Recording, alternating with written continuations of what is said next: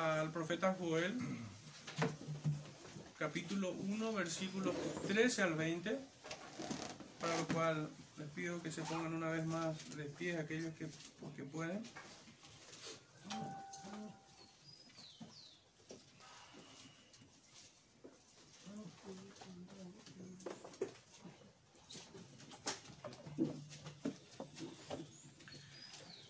Dice así Joel 1, versículos 13 al 20. Ceñidos y lamentad, sacerdotes, gemid, ministros del altar. Venid, dormid en silicio, ministros de mi Dios, porque quitada es de la casa de vuestro Dios la ofrenda y la libación. Proclamad ayuno, convocad asamblea, congregad a los ancianos y a todos los moradores de la tierra en la casa de Jehová vuestro Dios, y clamad a Jehová Ay del día, porque cercano está el día de Jehová, y vendrá como destrucción por el Todopoderoso. ¿No fue arrebatado el alimento de delante de nuestros ojos, la alegría y el placer de la casa de nuestro Dios? El grano se pudrió debajo de los terrones, y los graneros fueron asolados, los alfolíes destruidos, porque se secó el trigo. Cómo gimieron las bestias, cuán turbados anduvieron los atos de los bueyes porque no tuvieron pasto. También fueron asolados los rebaños de las ovejas. A ti, oh Jehová, clamaré, porque fuego consumió los pastos del desierto y llama abrazó a todos los árboles del campo.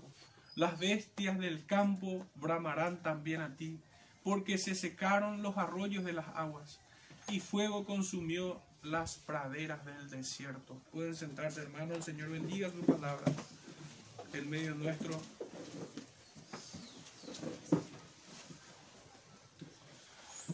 Bueno, el título de este sermón me apresuro a dar lleva por nombre Un llamado urgente a la iglesia de nuestros días.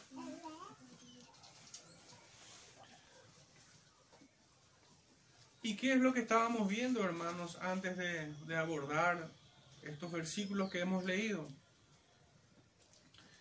El profeta cuyo nombre significa Jehová es Dios primeramente se dirigió a los ancianos y los ordena oír con inteligencia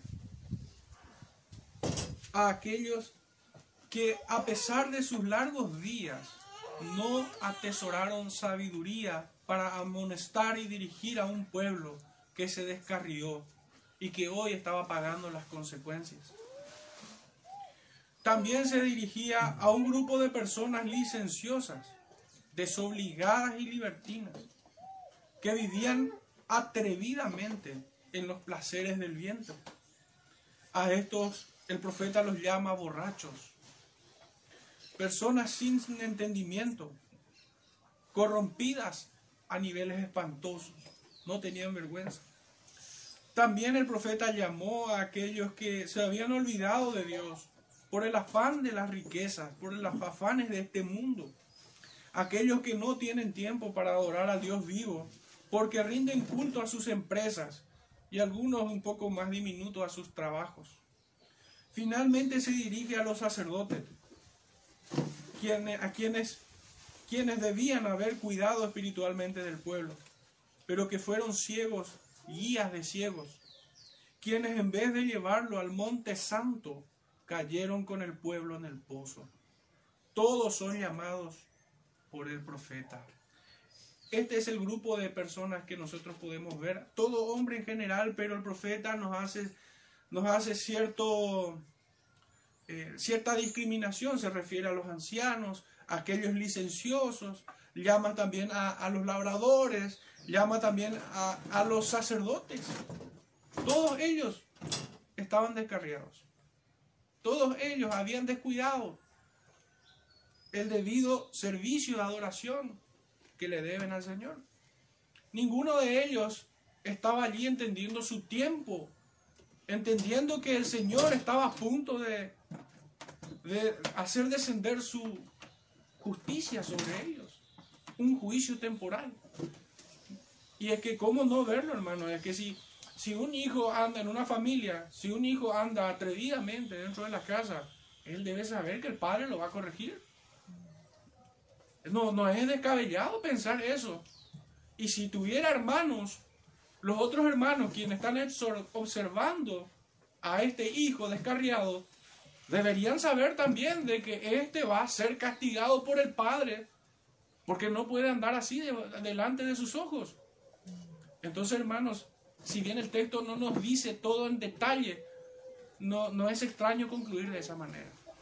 Diría que hasta es natural y consecuente. No hacerlo, hermano, es pecado. No advertir al hermano que anda desordenadamente es pecado, es pecar. Ese es el trabajo de los sacerdotes. También el trabajo de los ancianos. También el trabajo de aquellos quienes trabajan en la casa. El pecado no puede ser tolerado. No puede ser beneficiado con el silencio de los hijos de Dios. Eso va a traer consecuencias. Y es un poco lo que estuvimos viendo hasta el versículo 12. Las consecuencias de haber pecado de tal manera.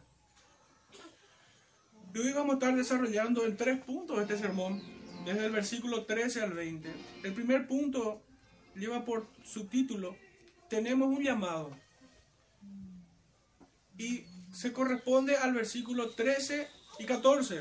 Vuelvo a leer para enfocar un poquitito mis palabras. Ceñidos y lamentad sacerdotes, gemid ministros del altar. Venid, dormid en silicio ministros de mi Dios, porque quitada es de la casa de vuestro Dios la ofrenda y la libación. Proclamad ayuno, convocad asamblea, congregad a los ancianos y a todos los moradores de la tierra en la casa de Jehová vuestro Dios, y clamad a Jehová.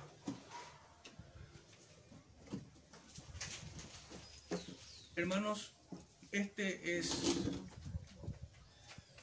el discurso que no querían escuchar.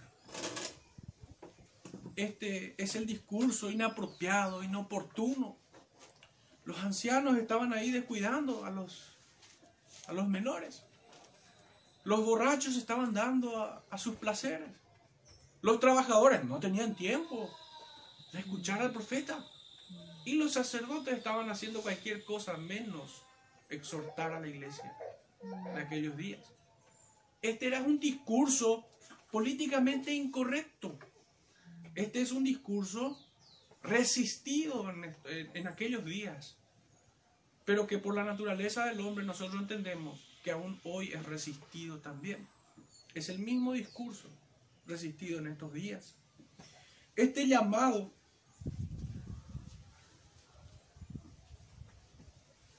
le quitó la paz a los ancianos. Hermanos, podemos pensar nosotros en los ancianos y podemos pensar que podemos concluir de que el bien más preciado de un anciano debe ser la paz, de alguien que, quiere vivir reposadamente, cuyos pasos ya son lentos, que ya no están para los, los avatares de la vida, para el trajinar cotidiano. Ellos buscan la paz y Dios se lo había quitado. A ellos primeramente les dice, nunca ha acontecido esto. Tremendos sustos habrán pegado estos ancianos, pero también fueron negligentes. Una persona cuyos días habían sido largos y que por la experiencia debieron haber acumulado sabiduría, son responsables también de esta situación. Aquellos que peinan canas deben hacer ver a los jóvenes su insensatez. Deben, deben llamar a la prudencia. Deben llamar a la devoción al Dios vivo. Son ellos las personas que, habiendo visto la mano de Dios por más tiempo que los otros, debieron haber temido. Debieron de haber magnificado su bondad, su gracia, su misericordia y debieron haber infundido, debieron haber inculcado un temor reverente a aquel que es limpio de ojos, de, ojos y que no toma por inocente al culpable.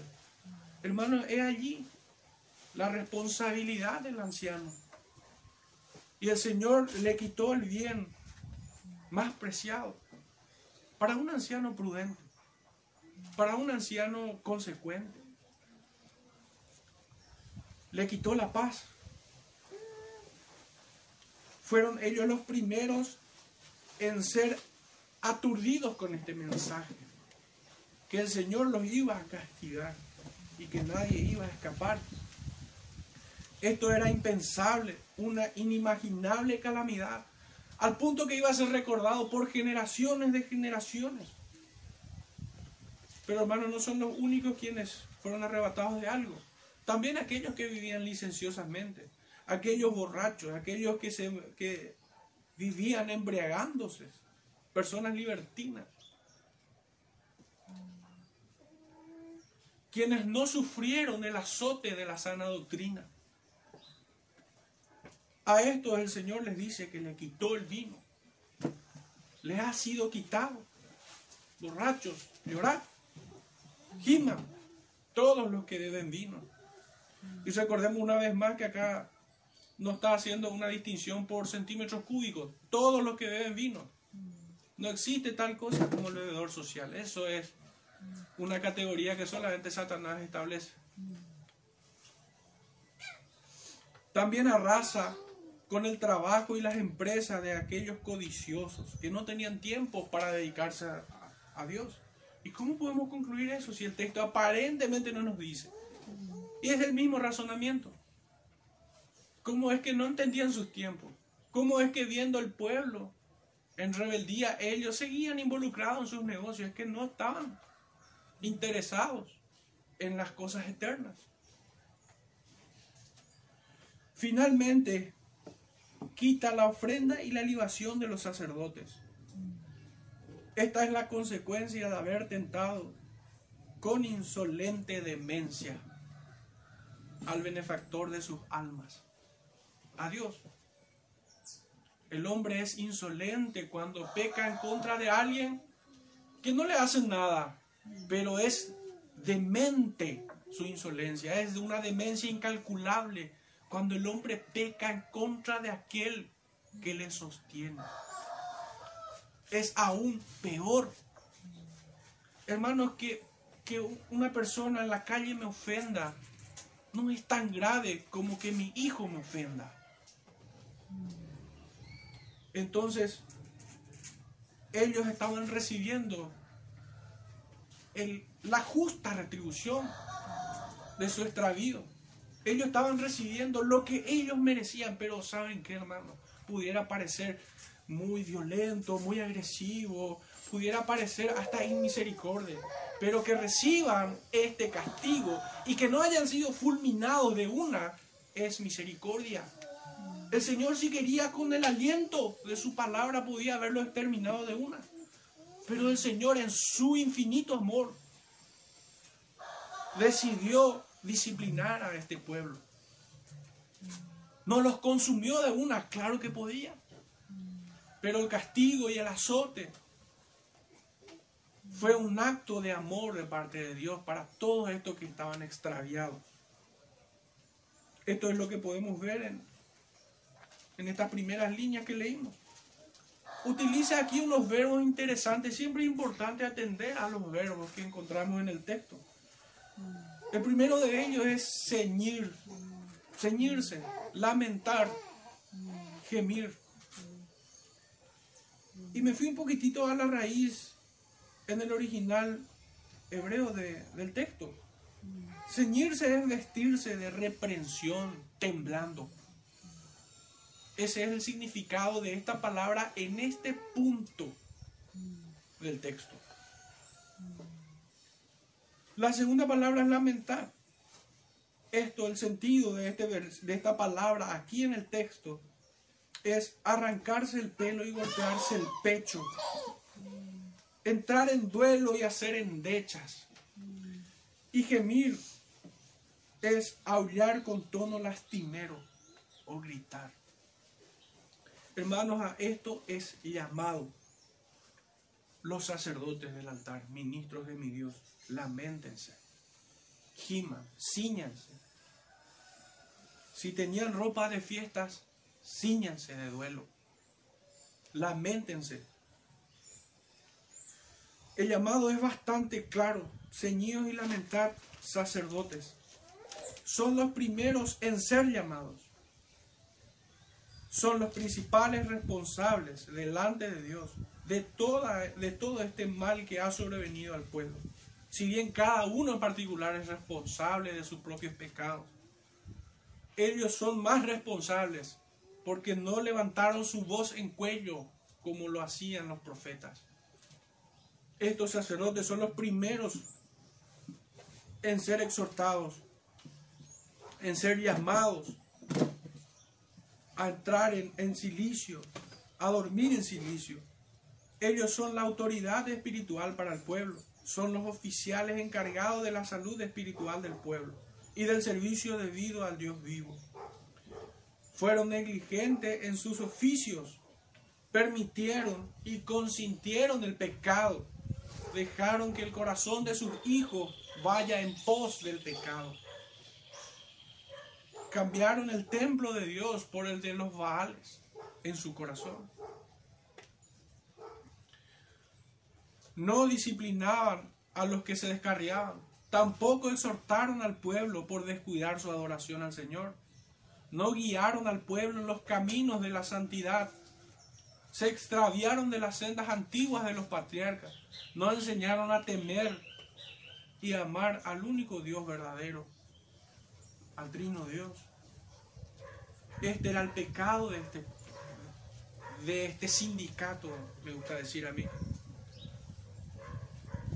porque muchas veces no pueden ser llamados como aquí ministros de mi Dios. Muchos pastores más bien forman un sindicato, por no decir cueva de ladrones. Por esto Dios quitó de su casa la ofrenda y la libación. Esto es lo más trágico, que la ofrenda, el sacrificio del cordero por los pecados del pueblo, sombra del verdadero sacrificio que es Cristo, les haya sido quitado.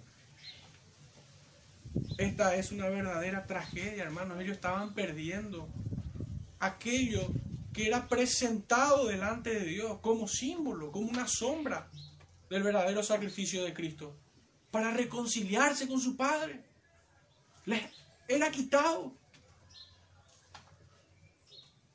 Esta imagen trae a mi mente el texto que dice, ya no queda más sacrificio por los pecados, sino una horrenda expectación de juicio y el borde de fuego que ha de devorar a los adversarios. Esto es lo que debían haber pensado aquellos. Cuando el Señor les quitaba la ofrenda y la libación, ya no quedaba más sacrificio por los pecados, sino una horrenda expectación de juicio y borde de fuego que ha de devorar a quienes? A sus adversarios. Estos sacerdotes se estaban portando como enemigos de Cristo, como enemigos de Dios. Hermano, estoy hablando del tiempo de Joel. Yo sé que nuestra mente constantemente nos lleva a mirar nuestro tiempo, pero estamos en el texto aún. Ya vamos a entrar en, en nuestra sección de reflexión y aplicación. Pero estos sacerdotes, allí en el pueblo, estaban comportándose como enemigos de Cristo, como enemigos de Dios. Su religiosidad no era otra que una frívola, hueca, muerta.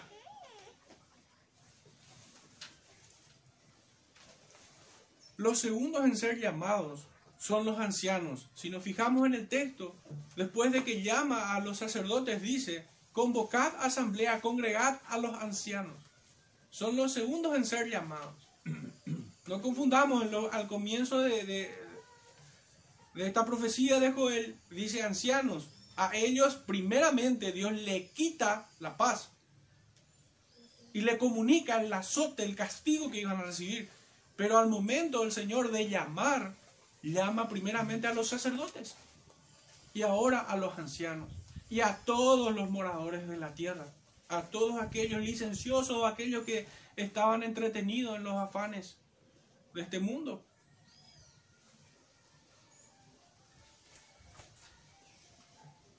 Los segundos en ser llamados entonces son los ancianos, que como ya dijimos, que por sus largos días y la experiencia acumulada debieron debieron aportar mayor sabiduría temor reverente, prudencia y madurez al momento de entender su tiempo y advertir a los sacerdotes incluso y al pueblo en general.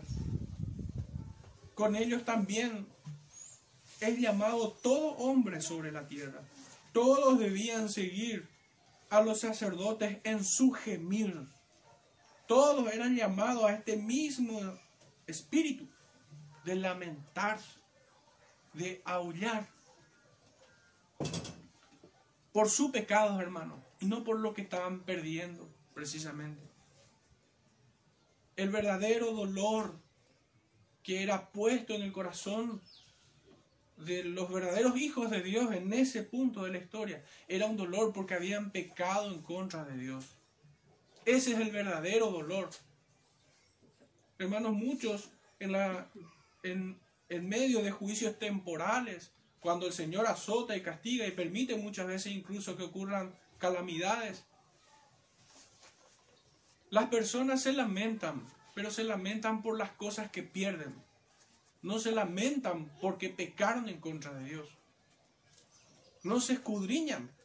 La disciplina en tal caso no viene a ser un medio de gracia para ellos, que para la iglesia sí lo es. En el texto de Hebreo nosotros habíamos estudiado que la disciplina al principio no es causa de gozo, pero da frutos apacibles, dice la escritura. Entonces, la disciplina es un medio de gracia. Cuando el Señor disciplina a su pueblo, bendice. Pero para aquellos que se lamentan por las cosas materiales que pierden y no se lamentan por su pecado, tal cosa no es una disciplina, sino más bien ya es una sentencia sobre ellos, que se cierne sobre ellos.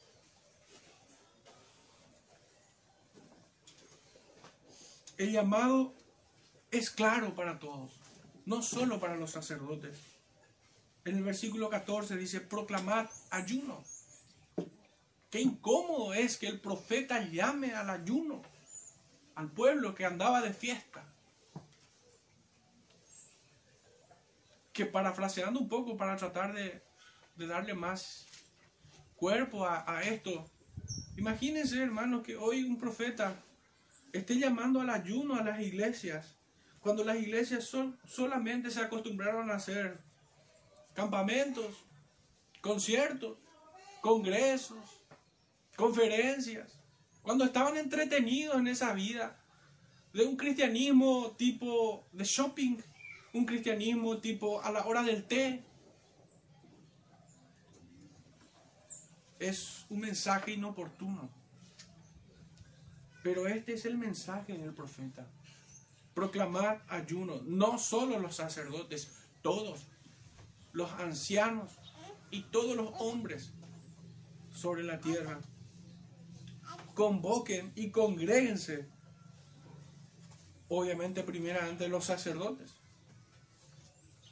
pero también los ancianos y todo el pueblo, para hacer confesión pública de sus pecados pedir sinceramente perdón en arrepentimiento genuino e implorar ayuda a aquel a quien habían afrentado con su rebelión. Qué notable es lo miserable del ser humano que debe pedir perdón a aquel que había sido su, su benefactor, a aquel a quien habían ofendido es como cuando Pedro le decía a esos varones israelitas que le escuchaban, si ustedes habían dado muerte a este, dice. El Señor le ha hecho Señor y juez.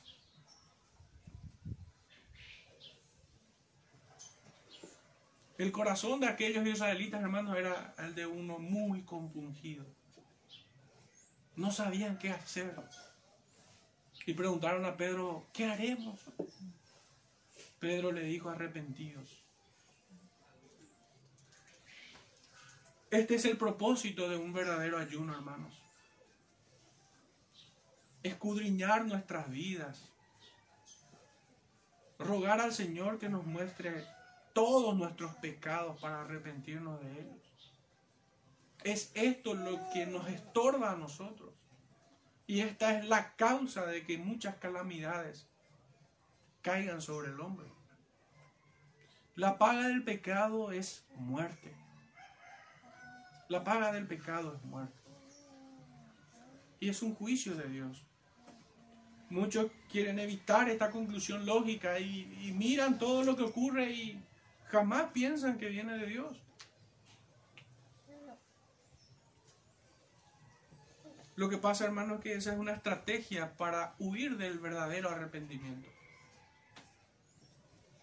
Esa es, esa es, como dirían los abogados, una chicana para no ir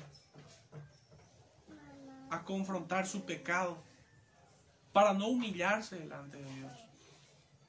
Porque aquel que entiende que estos son juicios del Señor, entenderá que debe arrepentirse delante de Él.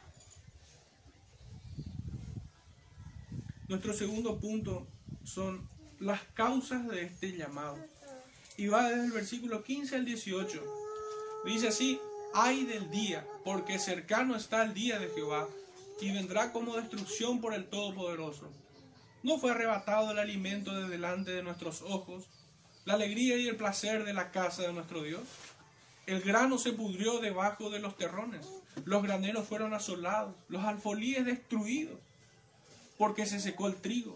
Cómo gimieron las bestias, cuán turbados anduvieron los atos de los bueyes, porque no tuvieron pastos.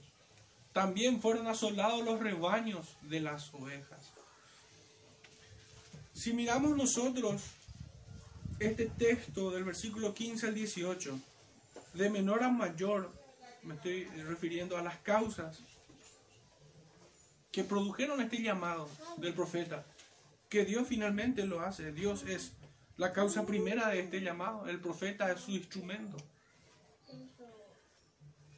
Lo primero que encontramos, vamos a ir como que de atrás para adelante, desde el versículo 18, digamos como que aquellos que revisten menos importancia, todo es importante, por eso está en la escritura, pero en la manera en como nosotros pensaríamos. La primera causa que nosotros encontramos es que los animales del campo, bueyes y ovejas, se quedaron sin alimento y sin agua, al punto que gemían y andaban turbados. Si nosotros traemos eso a nuestra vida y estamos pasando gran necesidad, si nuestro perro, nuestra mascota no come, sí es importante, pero no es todavía tan calamitoso. Es como que el perro puede aguantar no comer. Es importante, pero no tanto. El segundo en importancia sería, y acá sí ya estamos entrando en terreno delicado, pues dice, las reservas de alimentos, los granos y el trigo, se pudrían y se destruyeron. El trigo se secó, los graneros fueron asolados y los alfolíes destruidos. Esto sí ya es grave. Esto sí ya es grave. Porque toca el estómago del hombre y en cierta medida su bienestar a futuro le fue quitado. ¿Quién no se siente seguro, hermano, teniendo una cuenta? Un depósito. ¿Quién no se siente seguro teniendo reservas? Esto es bueno. Esto es bueno. ¿Quién no se, se siente seguro teniendo ahorros? Ahora imagínense que lo pierden todo. Ahí se van a preocupar más que cuando el perro no comía. O cuando los animales del campo bramaban porque no tenían agua. Esto sí ya es más grave. Pero increíblemente la necesidad de muchos es que si hoy comen no importa el mañana. Gente que no tiene la vista más extensa que dos dedos. Entonces si hoy comía no importa. Si hoy puede aguantar está bien. No piensa a futuro. El tercer, el tercer punto en orden de importancia es que también ya el alimento diario le fue quitado, le fue arrebatado. Esto sí ya, ya representaba una amenaza implacable de una muerte atroz, de una de las más humillantes que el hombre pudiera pasar, y es el hambre. Debe ser, a mi juicio al menos, en mi opinión, una de las muertes más indignantes que un ser humano enfrenta, morirse de hambre. Y es que cuando le he quitado el alimento diario, ya no solo sus animales no comían, no tenía ya reservas, también hoy ya no tiene que comer. Y como no tiene reservas, y todo lo que ve es un campo de muerte, porque todos estaban muriendo. Él se enfrenta verdaderamente ante esta amenaza de también morir él. Nosotros tenemos ciertas, ¿cómo decir? Eh, frases o sabidur- dentro de lo que se considera la sabiduría popular de los pueblos, al menos en el nuestro, es que el paraguayo no se va a levantar mientras no le duela el estómago. El paraguayo va a dejar que los políticos sigan robando. El paraguayo va a dejar que su presidente siga haciendo estupideces. No se va a manifestar. Le, le duele el estómago y ahí se manifiesta.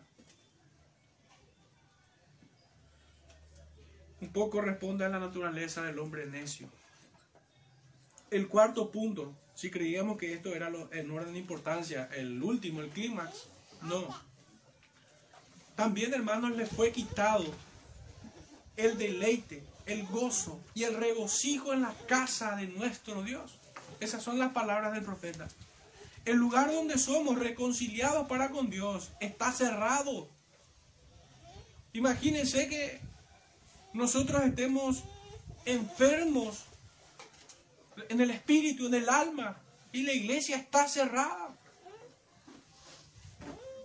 Encontramos un cartel en la puerta de la iglesia, no atendemos por cuarentena. Imagínense lo que eso representa.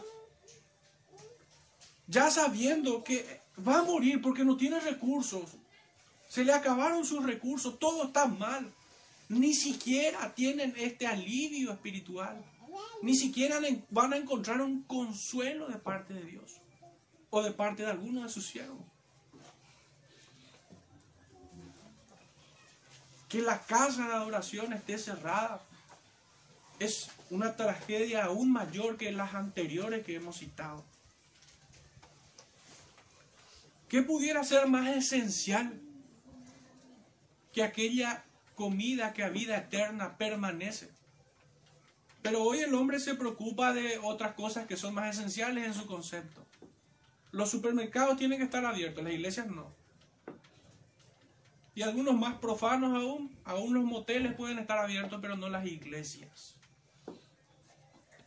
Si por equivocación o por desgracia algún secretario de Estado me está escuchando,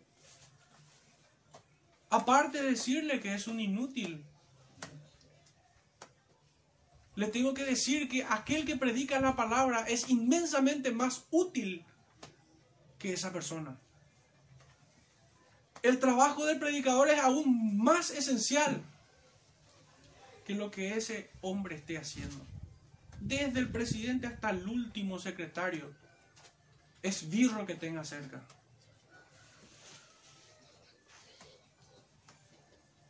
Pero ellos tienen el tupé de cerrar iglesias y dejar abiertos bodegas. Son incircuncisos de corazón.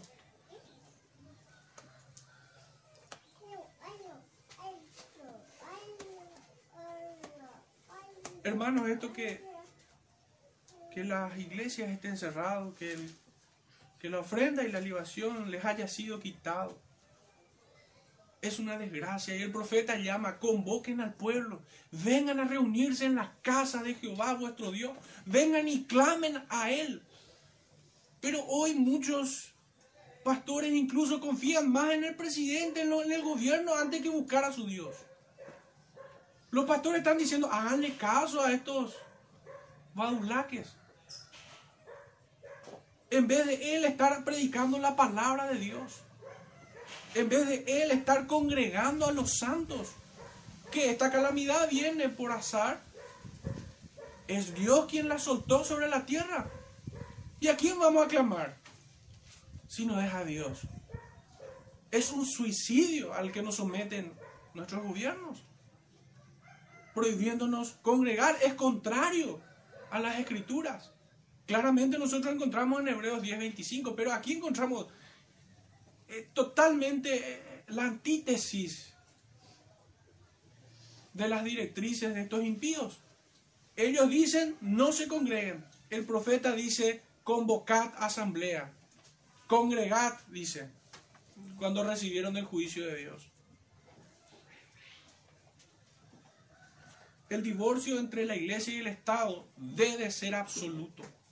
El único rey que nosotros, a la cual nos sometemos sin ninguna reserva, es el que está en los cielos, a Cristo. Estos reyes, bufones muchos de ellos, no merecen una obediencia ciega del, del creyente. El creyente peca si obedece ciegamente a estos payasos. Debe obedecer primeramente a Dios antes que a los hombres. Y claramente las, la obediencia que ellos demandan del pueblo es una obediencia ciega, servil. He escuchado en estos días que el ministro estaba diciendo, fíjense que si ustedes no siguen las recomendaciones, le vamos a encerrar de vuelta. Cuarentena total. Pero ¿quién se cree este? ¿Que nosotros somos su mascota acaso?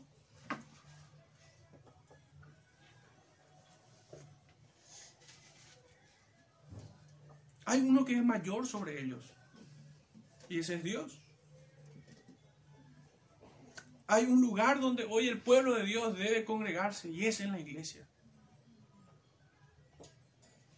Deben clamar al Señor en oración. Deben confesar sus pecados. Deben suplicar perdón.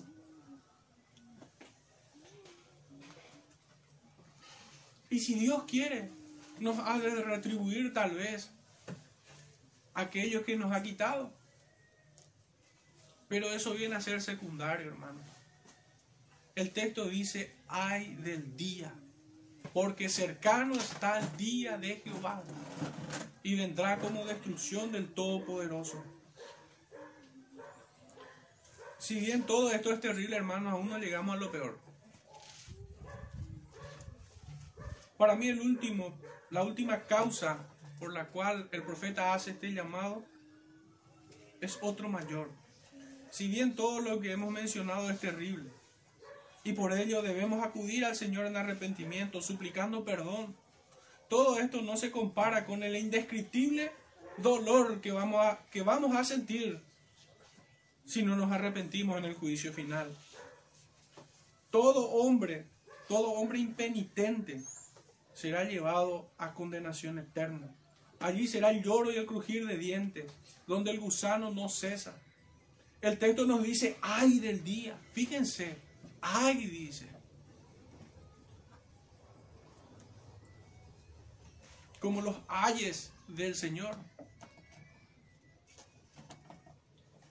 Es un evento único e incomparable. Es el día, es el gran día. El profeta presenta, nos presenta como una gran advertencia y una temible amenaza. Dolor indecible habrá ese día que se extenderá por toda la eternidad. Es el día de Jehová. Vendrá como destrucción cuando nadie lo espera y nadie escapará. Nadie escapará del furor y la fuerza del Todopoderoso. Nadie escapará de eso. Hermanos, ¿qué tenemos de información acerca de este evento? Lo primero que tenemos que decir, es, eh, que decir es que habrá dolor, porque empieza diciendo, ay del día.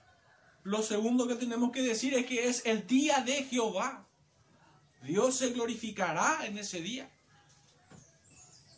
Su justicia va a brillar como el bronce bruñido, como el oro refulgente.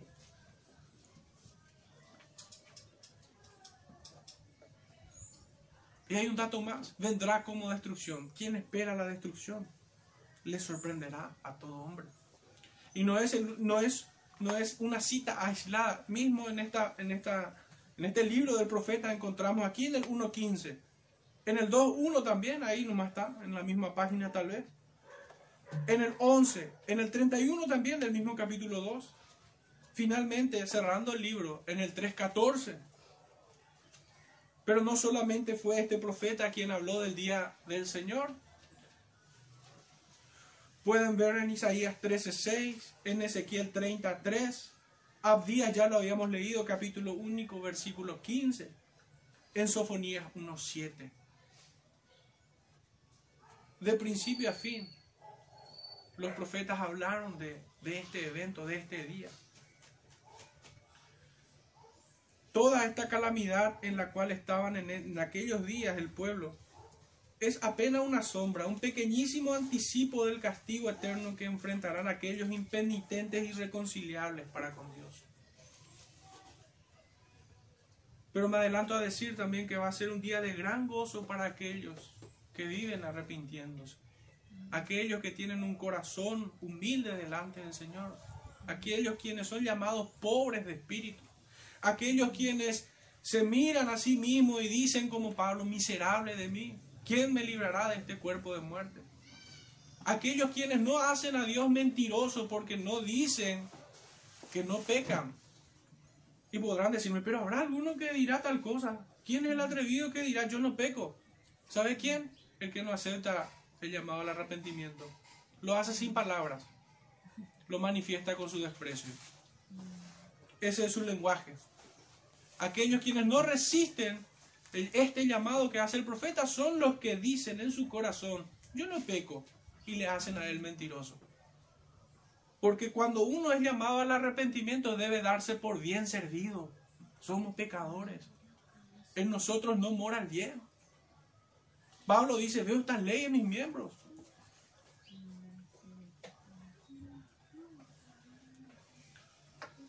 El tercer punto en este sermón lleva por subtítulo Respuestas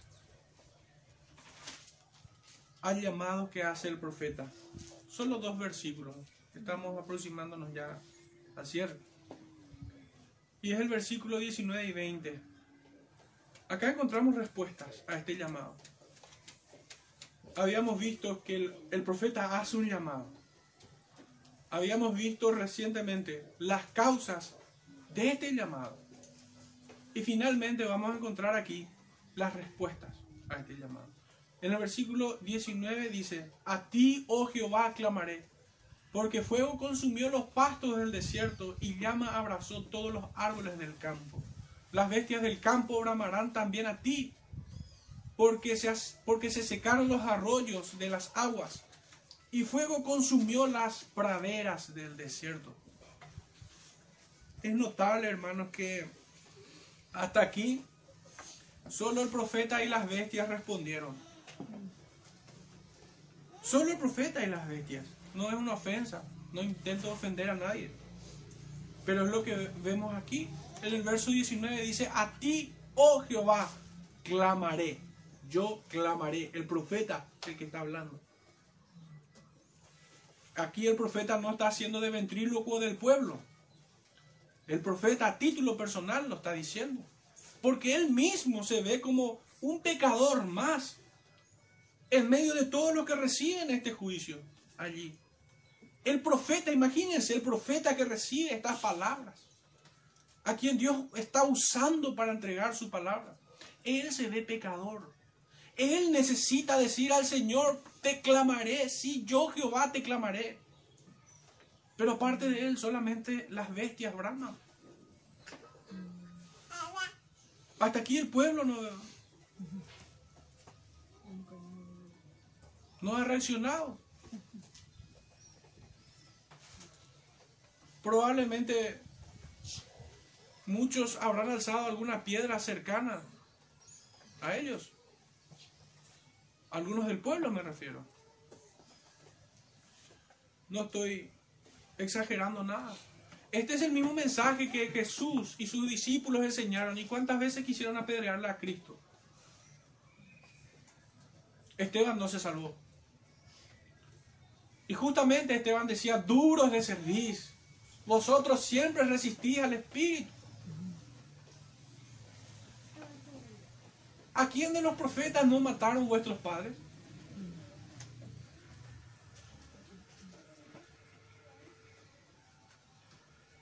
El profeta clama y aún las bestias braman. ¿Qué hará el pueblo? seguirá despreciando a Dios y su advertencia? ¿Qué acaso también en este tiempo su pueblo no entiende los juicios que caen sobre la tierra? ¿Cómo vive el hombre en nuestros días? ¿Cómo se comportan los ancianos de nuestro tiempo? Hoy muchos ancianos son tan ridículos que quieren volver a ser jóvenes. Es notable. ¿Vive o está muerta en sus delitos y pecados el pueblo que dice ser de Dios? Me temo que la iglesia tiene fama de que vive, pero que está muerta. ¿Qué haremos nosotros? Es para nosotros este mensaje, hermanos. Si más allá de, de nuestra congregación otros escuchan, también es para ellos. No son indirectas, son directas.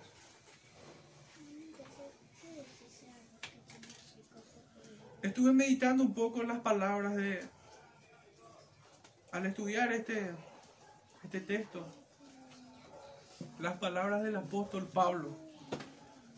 Cuando dice en Romanos 10, 14 en adelante, no hace falta que vayan allí. ¿Cómo pues invocarán a aquel en el cual no han creído? ¿Y cómo creerán en aquel de quien no han oído? Aquí está nuestra responsabilidad. ¿Y cómo irán sin saber sin haber quien les predique. ¿Y cómo predicarán si no fueran enviados? Hermanos, estas preguntas nos enseña, nos señala cuál es nuestra responsabilidad. Ahora yo les advierto, a pesar de que quienes les escuchen agarren una piedra, deben hacerlo. Deben escuchar, aunque les sangren los oídos aunque tengan comezón de oír la sana doctrina. La enseñanza es esta. Repréndelos duramente para que sean sanos en la fe. Dice en Apocalipsis capítulo 3, versículo 14 en adelante. Ayer lo leíamos. Y me quedó grabado eso. Dice, escribe al ángel de la iglesia en la Odisea. He aquí el amén, el testigo fiel y verdadero, el principio de la creación de Dios. Dice esto, yo conozco tus obras, que ni eres frío ni caliente. Ojalá fueses frío o caliente. Pero por cuanto eres tibio y no frío ni caliente, te vomitaré de mi boca. Porque tú dices, yo soy rico y me he enriquecido y de ninguna cosa tengo necesidad. Y no sabes que tú eres un desventurado, miserable, pobre, ciego y desnudo. Esa es la condición del hombre, hermano, en el día del Señor. Por tanto, yo te aconsejo que de mí compres oro refinado para que no seas rico, para que seas rico, y vestiduras blancas para vestirte y que no se descubra la vergüenza de tu desnudez y unge tus ojos con colirio para que veas. Yo reprendo y castigo a los a todos los que amo. Sé pues celoso y arrepiéntete. ¿De qué vestiduras está hablando? Si no son las de Cristo. Estas son las vestiduras blancas. ¿Por qué manda al creyente ponerse colirio en los ojos. Estaremos delante del Creador, de aquel que es santo, santo, santo. ¿Saben cuál es el llamado que hace Juan en el Apocalipsis a las siete iglesias? El mensaje que se resiste, arrepiéntete, es el mensaje a las siete iglesias.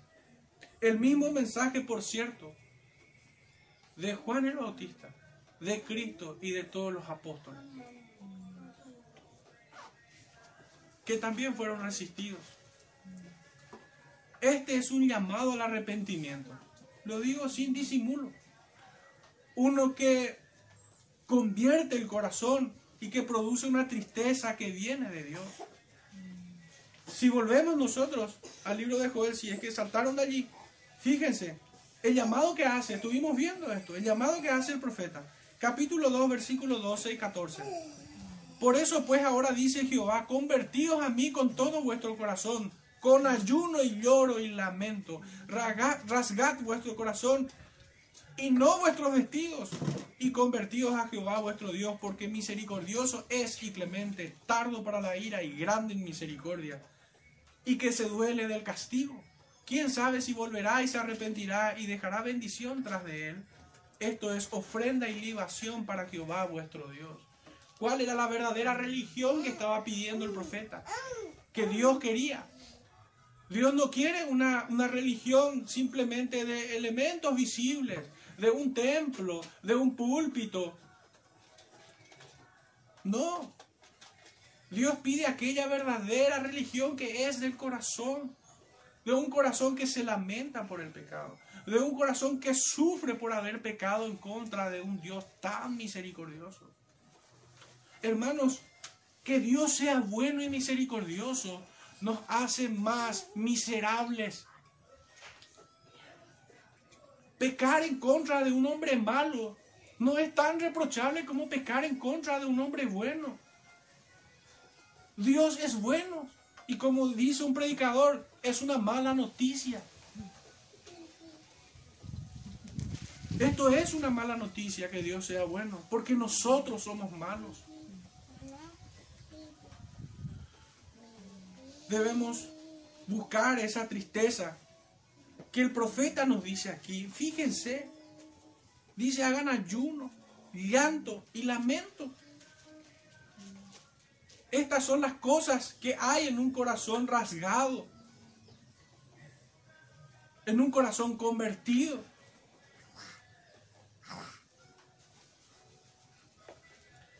Este es el llamado que trae consigo eternal bendición. En el capítulo 13, 3, perdón, del mismo profeta, verso 16, dice así, y Jehová rugirá desde Sión, y dará su voz desde Jerusalén, y temblarán los cielos y la tierra, pero Jehová será la esperanza de su pueblo, y la fortaleza de los hijos de Israel. Y conoceréis que yo soy Jehová vuestro Dios. Después de qué, hermanos? Después de haber venido en ayuno, en lamento, gimiendo por nuestros pecados rogando al Señor perdón. Entonces conoceremos que Él es Dios, que Él es nuestro Dios, que habita en Sión, su santo monte. Y la Jerusalén será santa y extraños no pasarán por ella. Sucederá en aquel tiempo que los montes destilarán mosto y los collados fluirán leche. Y por todos los arroyos de Judá correrán aguas y saldrá una fuente de la casa de Jehová y, regará el valle de Sittim. Esta es una promesa, hermanos, para aquellos que viven en arrepentimiento. Ya lo decían los antiguos, el arrepentimiento no es un momento en la vida del hombre, del creyente, es un estilo de vida.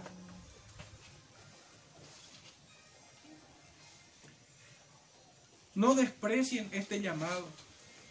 Es tan urgente que así lo hizo cuando iniciara su ministerio Juan el Bautista.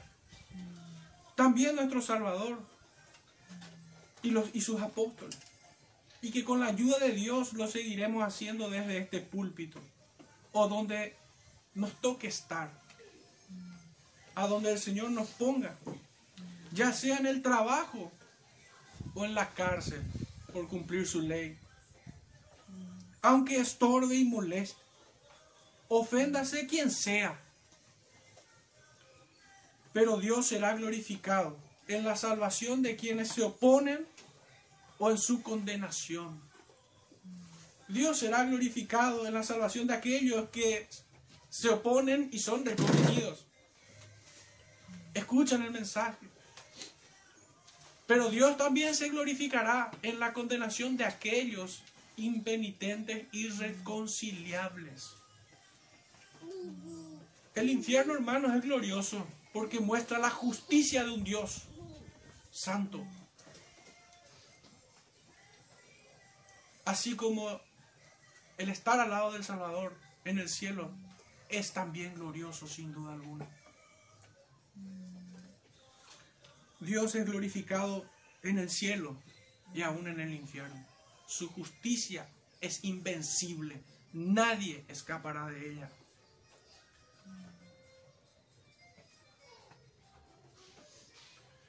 Sepa que quien se molesta por este llamado lo hace en su carne y que muy probablemente haya sido insuflado desde el infierno mismo. Pues el Espíritu Santo se contrista por tu pecado, querido amigo, y no por este llamado. Estos son los que probablemente buscan discursos complacientes por el pecado. Muchos de ellos buscan discursos muy académicos, discursos, discursos que no estorban al pecado. ¿Y cómo pudiera ser eso? Que, por decir de alguna manera, la ortodoxia permita que el pecado campee en las iglesias. Y les voy a poner un ejemplo, hermanos. Uno pudiera predicar con, con una precisión farisaica sobre la soberanía de Dios. Pero jamás, jamás voy a exhortarte contra el pecado de, de ser vos mismo tu propio soberano. Jamás voy a aplicar esa santa doctrina de la soberanía de Dios a tu vida. Y te voy a decir, arrepiéntete porque no vives como el soberano manda. Muchos enseñan soberanía, pero no estorban al pecado. Muchos hablan de un Dios soberano, pero ellos mismos son Dios para sí mismos. Hermanos, entonces, ese es un peligro en el cual caen muchos de los que resisten el llamado al arrepentimiento, la exhortación. Pedro, ojalá pudieran decir como Pedro, duras son tus palabras, pero solamente en ti hay vida eterna. Solamente en ti hay palabras de vida eterna. No hay mayor bien que le podamos hacer al pecador que advertirle del mal camino en el que se dirige y volverlo a las sendas antiguas. Hoy tenemos este compromiso, hermanos, de hacer un llamado urgente a la iglesia de nuestros días. Hoy la iglesia está entretenida. Hoy la, hoy la iglesia está en otra cosa. Y las redes sociales, hermanos, no han hecho otra cosa que favorecer esto. Muchos hoy para, de alguna manera, usar como placebo algunas predicaciones, ponen en, el internet. La iglesia, hermano, necesita de un pastor que cuide. La iglesia, hermano, el creyente necesita de un pastor que les cuide. El creyente necesita de una congregación. Los pastores necesitamos de congregaciones. Yo no, no, no, hermano, yo no, no me imagino cómo sobrevivir en este mundo sin una iglesia. Prefiero secarme. Pero hoy, hoy el creyente se conforma con las redes sociales. Ahí le pueden escuchar a, a cuantos ilustres que están por allí. El creyente no necesita. Necesita de un pastor, necesita de una congregación necesita de caminar en obediencia.